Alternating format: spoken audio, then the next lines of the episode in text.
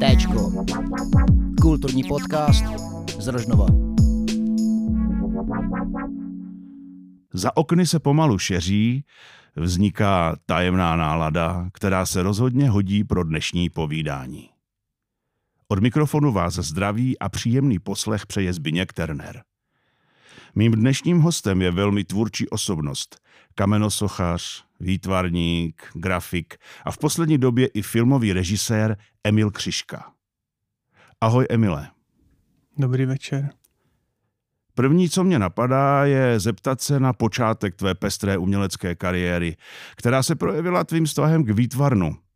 Jako dítě si kreslil?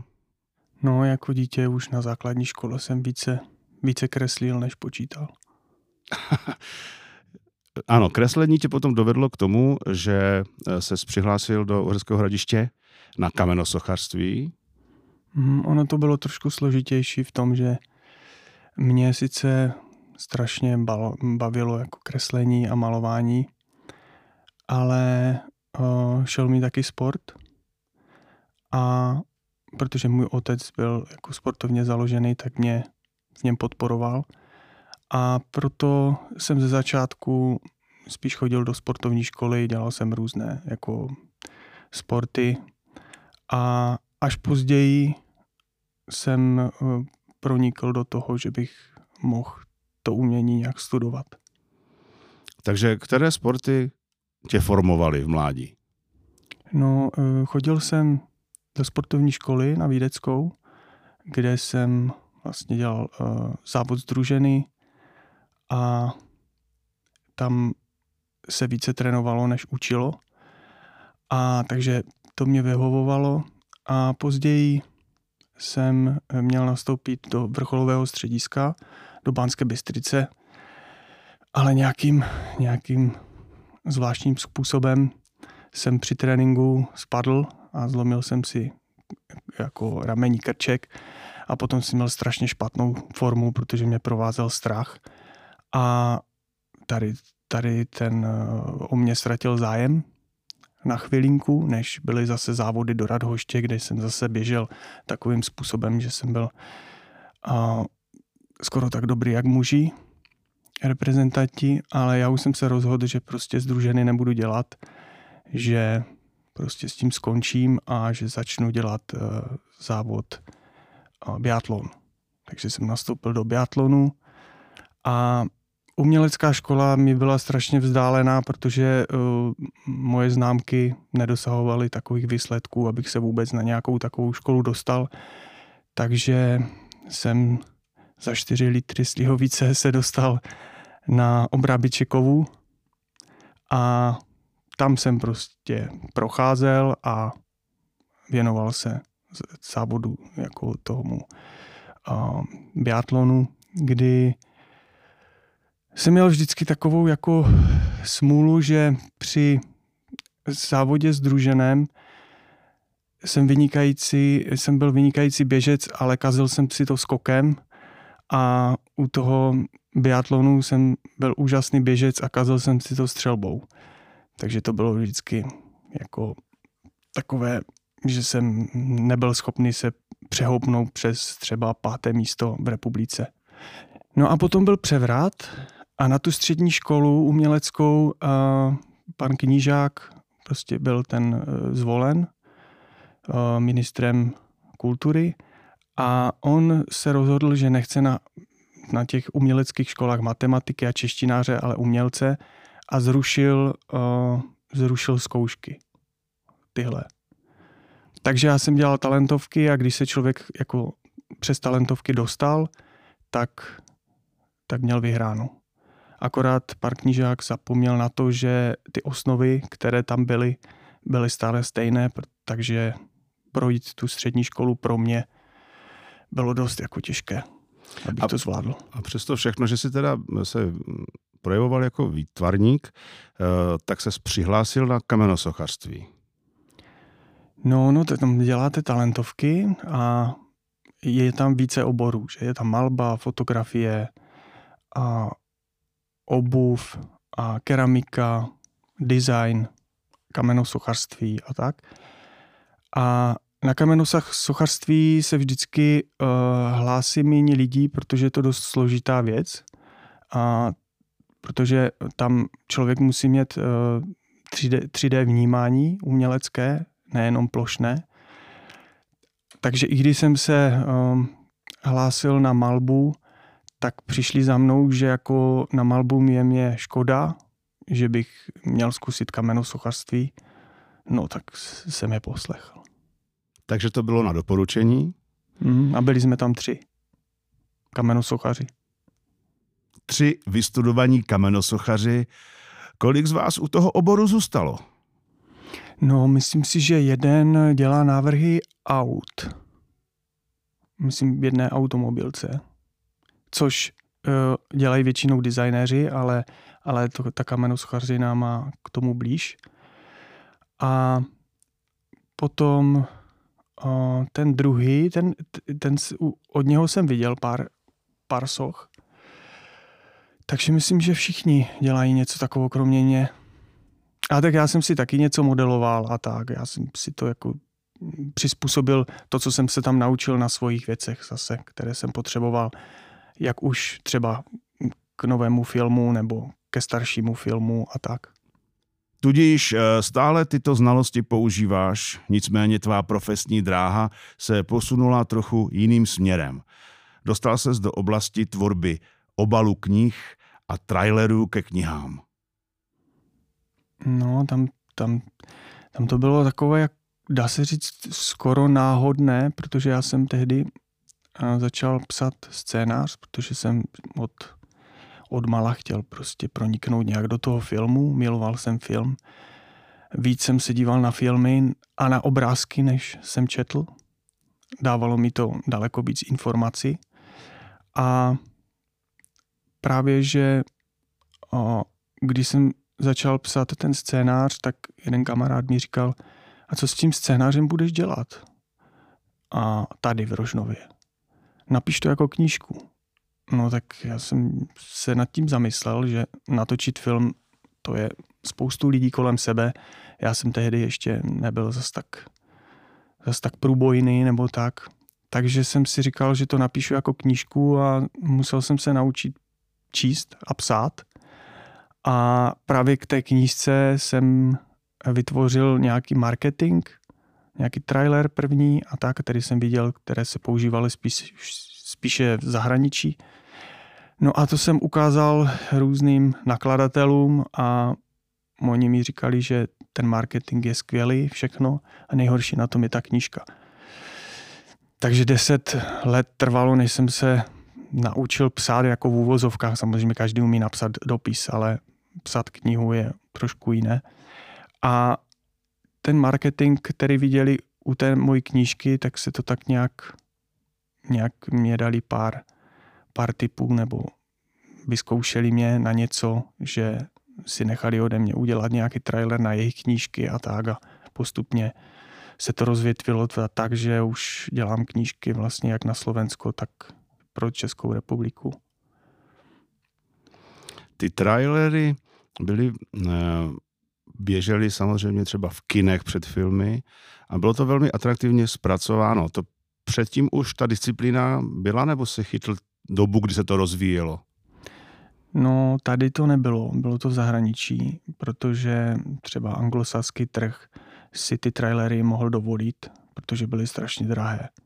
A já, protože mě to bavilo, tak jsem si za to nech, nech, ne, jako nebral nějaký velký honorář. A takže to bylo dostupné i našim nakladatelům. A tady je, myslím, na místě zmínit tvou spisovatelskou kariéru. E, tvým debitem je knižní thriller Mysterium Tremendum, který sklidil velký úspěch nejen originálním příběhem, ale i jedinečným zpracováním propagace. No, hm, když jsem, když jsem přemýšlel nad tím, jak, e, že tu knihu napíšu, tak jsem si uvědomil, že jedna věc je napsat knížku, druhá věc je se jmenovat Emil Křížka, neznámý nějaký prostě člověk. Že, a říkal jsem si, jak bych, jak bych to dostal co nejvíc, tu knihu ke čtenářům, tak jsem si říkal, co kdybych vymyslel fiktivního autora, který by toho čtenáře zaujal, tak jsem vymyslel Sebastiana Reinera, který si odřezal kusy kůže a svázal ten rukopis do sám sebe. A prostě takhle mě to, takhle mě to víc fascinovalo a byl to taková mystifikace, taková hra se čtenářem. A tu knížku si někde jako našel, přičemž si ji sám napsal a vyrobil.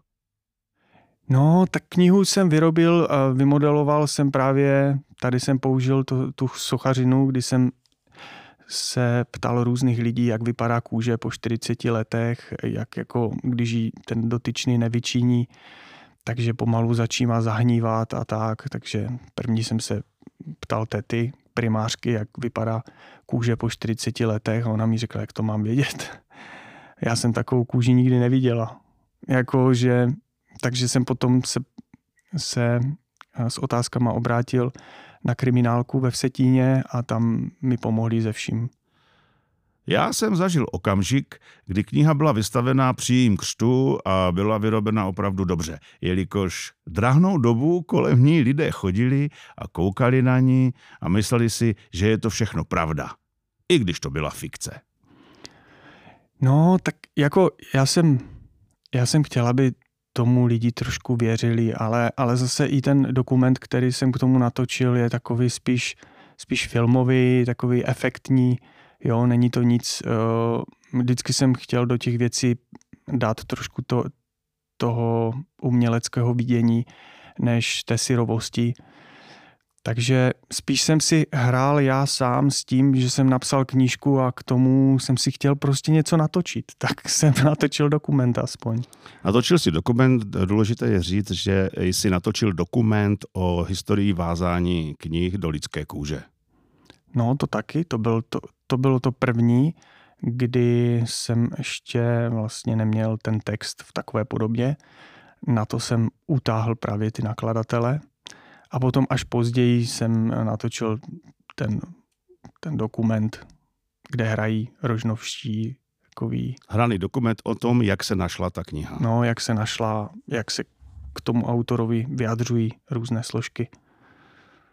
Kniha Mysterium Tremendum tedy spatřila světlo světa a to byla ta chvíle, kdy vznikl nápad natočit film?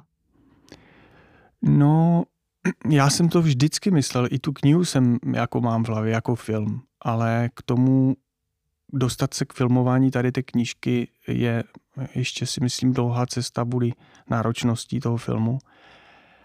Takže jsem opustil tu myšlenku a zaměřil jsem se tak, tak teď jsem to napsal a teď se budu soustředit na to, abych se stal režisérem, abych to celé prostě vyzkoušel a vyzkoušel sám sebe v tom, jestli opravdu v té profesi člověk ustojí různá, různé věci, protože jedna věc je mít nějakou představu ve své hlavě a film je o tom umět tu představu předat druhým talentovaným lidem tak, aby prostě vám vytvořili přesně to, co, co vidíte vy v hlavě. Takže je to úplně jiná disciplína, takže v tom to bylo těžké, tak, tak proto jsem zvolil, že natočím jako první krátší film, kde si vyzkouším práci s herci a to, jakým způsobem umím svoji vizi prostě uh, předat nebo přenést na, do filmové řeči.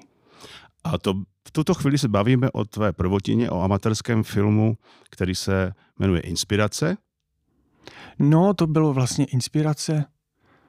To, ta byla ještě dřív než film. Jo, to, to jsme ještě točili jasně Inspiraci, no tu jsem úplně zapomněl. I když, i když jsem no, vlastně... počkej, ale ona přece získala v roce 2007 Českého lvíčka. No, Českého lvíčka, ale ono to, ono to, tady ten amatérský film je prostě, já jsem měl takový pocit, že když eh, se ukážu mezi amatérama, že tam je nějaká cesta dál, ale tam to úplně končí. Tam není žádný mecenáš, který eh, chodí na promítání a hledá talenty, jako jsem si to myslel. Tam to prostě amatéři zůstanou vždycky amatéry.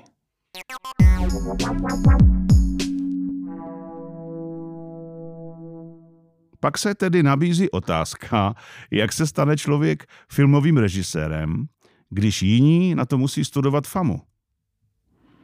No, jak to vezmem? Jako ti nejlepší režiséři na to nemusí studovat FAMu. Uh, Nolan nestudoval FAMu, ani Spielberg nestudoval FAMu, ani Tarantino nestudoval FAMu.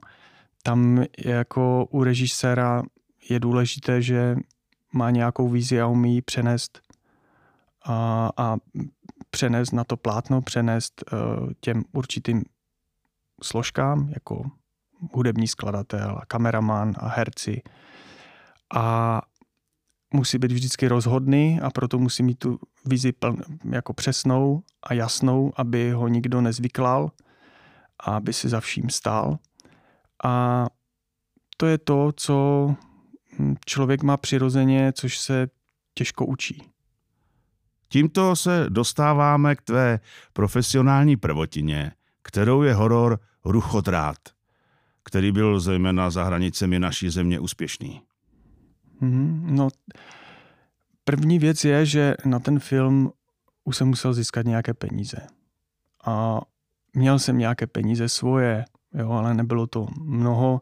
A je to takové vždycky uh, protichůdná věc, když režisér utrácí svoje peníze, chce šetřit, ale chce, aby film byl měl úroveň. Je to takové jako těžké, takže jsem hledal někoho, kdo by mě podpořil a, představil jsem vízi Pavlu Zeťovi a, a Pištovi, Petřekovi a ti mi přispěli na ten film, aby mohl vůbec vzniknout a já jsem zehnal ty správné herce a sestavil jsem si svůj tým, samozřejmě mojeho kameramana Richarda, s kterým, s kterým si rozumím a, a s kterému není těžké říct, co přesně mám v hlavě, protože, protože se známe už několik let. No a natáčeli jsme to pět dnů a v takovém opuštěném penzionu u Bušu na Bystřičce. To nám, to nám domluvil právě uh, kluk, který uh, maila, který tam Maila vyrůstal. Ba- Maila Bazel. No, který tam vyrůstal a ten nám s tím pomáhal jako uh, technické zázemí a se zvukem a tak. Jelikož mnozí ještě film neviděli, jen zmíním, že se jedná o horor s psychologickým podtextem, který získal ocenění na festivalu v Las Vegas za nejlepší herecký výkon v hlavní roli. Tu stvárnil ostravský herec Štěpán Kozub. A nabízí se tedy otázka, zda byl tento film zařazen na nějaký tuzemský festival a jestli jsme ho někde mohli nebo budeme moci vidět. Um, ten film je na YouTube už puštěný, už několik, možná dva, tři měsíce. A tady je to tak, že prostě žánrové filmy nemají nikde uplatnění. Nikdo netočí žánrové filmy, nikdo e, je nechce a nikde, když chcete na nějakou soutěž, tak vlastně není pro ně žádná soutěž tady. Jo, vždycky budete soutěžit s filmem, který je úplně jiný než horor. Takže proto, proto jsem obeslal různé festivaly eh, po celém světě, kde asi na pěti se promítal ten film. Už to je někdy úspěch, že vůbec vám z nějakých 2000 filmů vyberou ten film a promítnou. A promítal se i v Los Angeles, i na Ukrajině a v Japonsku a tak. Ale v tom Las Vegas dostal právě tu cenu. Což musí být pro režiséra, který natočil první opravdu vážný uh, film dle vlastního scénáře, uh, jasná pobídka k tomu, aby točil další. A tomu se dostáváme právě nyní, protože nyní jsme v čase, kdy ty si dokončil uh, nový film a čekáme na jeho uvedení. No ono to bylo vlastně tak, že když jsem natočil ten krátký film, tak uh, mi bylo poraděno, když natočíš krátký film, tak můžeš někomu, producentům nebo někomu ukázat, jak na tom si. Jako je strašně těžké někoho přesvědčovat o, o svých režisérských schopnostech, když člověk nemá film. A když ten film chce natočit, potřebuje zase peníze, protože ten film musí nějak vypadat. No, takže na základě toho jsem získal producenta jako produkční společnost Bionaut, kterým, kterým se líbil tady ten film, ten krátký horor. A oni se právě uh, zaobírají takovýma žárnorovýma filmama, jedni z mála. No a já jsem jim řekl o svém o své myšlence, o svém scénáři na celovečerní film a oni mi dali volnou ruku, že ho můžu natočit tady si v, jako v, v mém městě, částečně i na Ostravsku a tak. Takže jsme na tom pracovali a žádali jsme o podporu české kinematografie asi před uh, dvoma rokama na debit, ale tam jsme z deseti skončili čtvrtí a dostávali to tři. Takže tam nám to uteklo tak tak. A další rok jsme ještě vylepšili nějaké věci, které nám doporučili ve scénáři a další rok už jsme získali podporu, tak jsme mohli točit. Trošku to zkomplikovala korona, takže jsem měl takový strach, že, že ten, ten červenec červen a červenec, který byl naplánovaný na natáčení, tak jsem byl trošku nervózní, jestli to klapne. A nakonec jsme to natočili. A, a nyní se čeká na premiéru?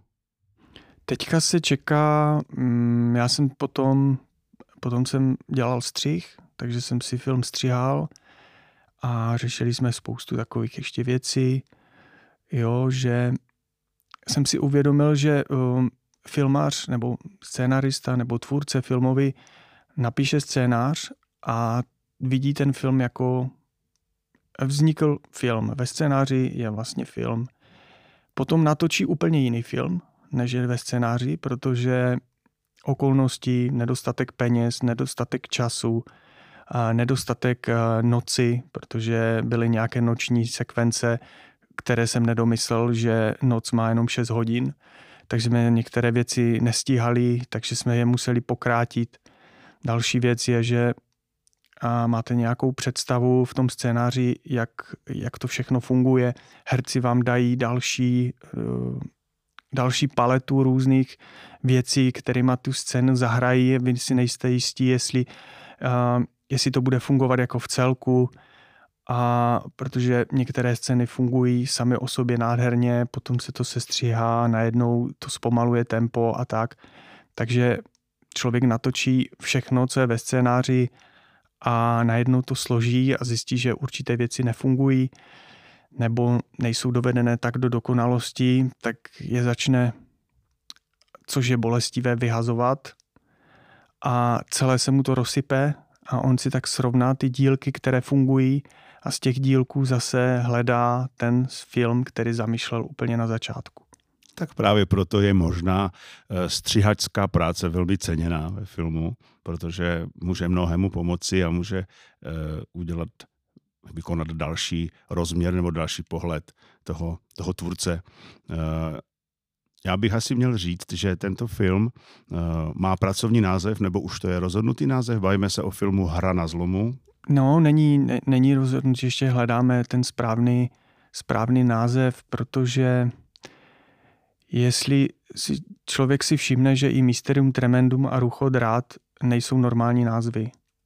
Mně vždycky jako vždycky je takový trend, že název má být jednoduchý, rázný, eh, zapamatovatelný a tak, jenomže tady, to, tady ten trend se už drží 100 let a všechny krátké slova a, a úderné a to jsou prostě ne, mm, už vyčpělé. A já jsem si říkal, jestli není doba, kdy, kdy v dnešní rychlé době, době, kdy lidi mají rádi zkratky, když budu trošku víc přemýšlet a klidně dám trošku složitější název, jestli tím daleko víc nezasáhnu toho diváka, než kdyby se to jmenovalo nějak jednoduše.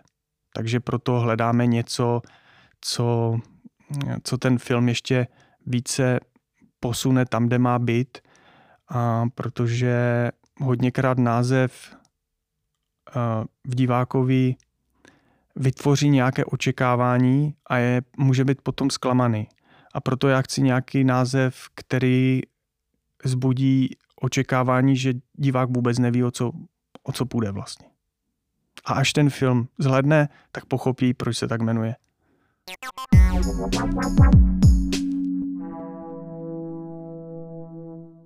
Takže vážení posluchači, Emil Křiška, rožnovský režisér, točí film, jehož název ještě úplně není rozhodnut, nicméně se na něj budeme těšit. A Emile, můžeš aspoň trošku nastínit, aniž bys prozradil poentu, o čem, o čem ten film je? Je to o dvou dysfunkčních rodinách, které, které se navzájem protnou a za nějakých dramatických okolností a vyústí to v, v takový v takový, uh, takový souboj mezi dvěma hrdiny a jde o to, že ten děj uh, je o obětech a pachatelích, jak se pachatel stává obětí a oběť pachatelem kdy stavba toho filmu je eh, sestříhána trošku obráceným způsobem, že první vidíme eh, následky určitých činů a pozorujeme ty lidi, jak se podivně chovají a postupem času a zjistíme, eh, co to zapříčinilo.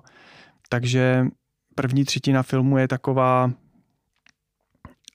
taková detektivka pro diváka, kdy sám si vytváří určité domněnky a snaží se pochopit, co se vlastně stalo a postupně se to se skládává dohromady, až, až se ten film potom v té druhé třetině a všechno spojí a jde se do finále.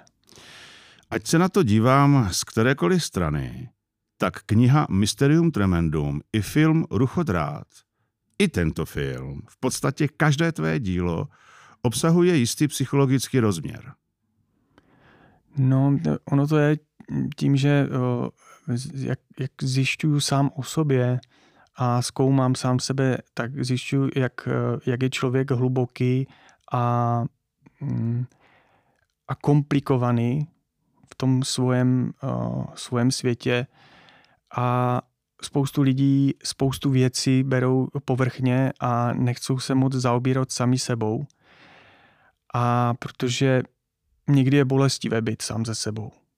Jo, že člověk začíná přemýšlet nad tím, o, co ho trápí a kde to a jak, jak se takhle mačká jako houba, tak začne prostě z něho téct spoustu takové té špinavé vody která je nasákla výchovou a, a lidma a křivdama a různými, když, když jsme malí a, a, a slabí a tak. Takže vyčistit sám sebe, roz, pro, promáčknout tu hubu pořádně, aby mohla potom nasát čistou vodu zase, tak uh, to je někdy bolestivé a proto mě zajímá ty postavy a, a psychologie vnitřních různých lidí a jejich uh, postoje a reakce na různé věci. Takže to mě fascinuje daleko víc zatím než cokoliv jiného. Tak určitě, pokud samozřejmě je to proces, který vede k pročištění, tak je to, uh, tak je to uh, možná nutný proces, ale ten závěr je potom uh, pozitivní. Ty jsi ve skrze sportovec a pozitivní člověk. No tak jak určitě jde o to, že v tom filmu zkoumám ty postavy a chci vidět takové ty divné postavičky, skřivené, jo, psychicky poraněné a chci vidět ve filmu drama a chci se bát u filmu, chci se znepokojit, protože to mi chybí v normálním životě. To přesně patří do filmu. Já mám život fajn, veselý a tak a to, co mi chybí, což si myslím, že eh, člověk jako, eh, jako tvor rád se bojí, rád někam útočí, rád prostě máme svoje zvířecí pudy. A tady a filmy nám je můžou jako nahradit, že si prožijem určité věci v křesle a v bezpečí a skrz, skrz postavy a tak. Takže uh, to si myslím, proto točím filmy takové a dávám všechno, co nechci zažívat v normálním životě, tak dávám do filmu. To zní jako odhalení principu tvorby Emila Křišky. Mně napadá už jen poslední otázka. Kdy nový film dostane jméno a kdy ho uvidíme? No, film je teďka v takové fázi, že uzamkli střih a teď se na něm vytváří zvuky, takže je před náma to barvení ještě obrazu a zvuk a skládání hudby a potom už bude film finální a, a nějaký název už mám, ale stále to ještě potřebuju ještě skonsultovat s producentem a tak a snad snad to nějak jako ustojím tu obhajovu toho, jak se ten film bude jmenovat. Nezbývá než filmu popřát, ať může jít co nejdříve do kin a ať ta kina jsou plná diváků. Vážení posluchači, mým dnešním hostem byl rožnovský režisér Emil Křiška, který hovořil nejen o svém novém filmu. Od mikrofonu se loučí Zbyněk Terner. Poslouchali jste Téčko, kulturní podcast z Rožnova.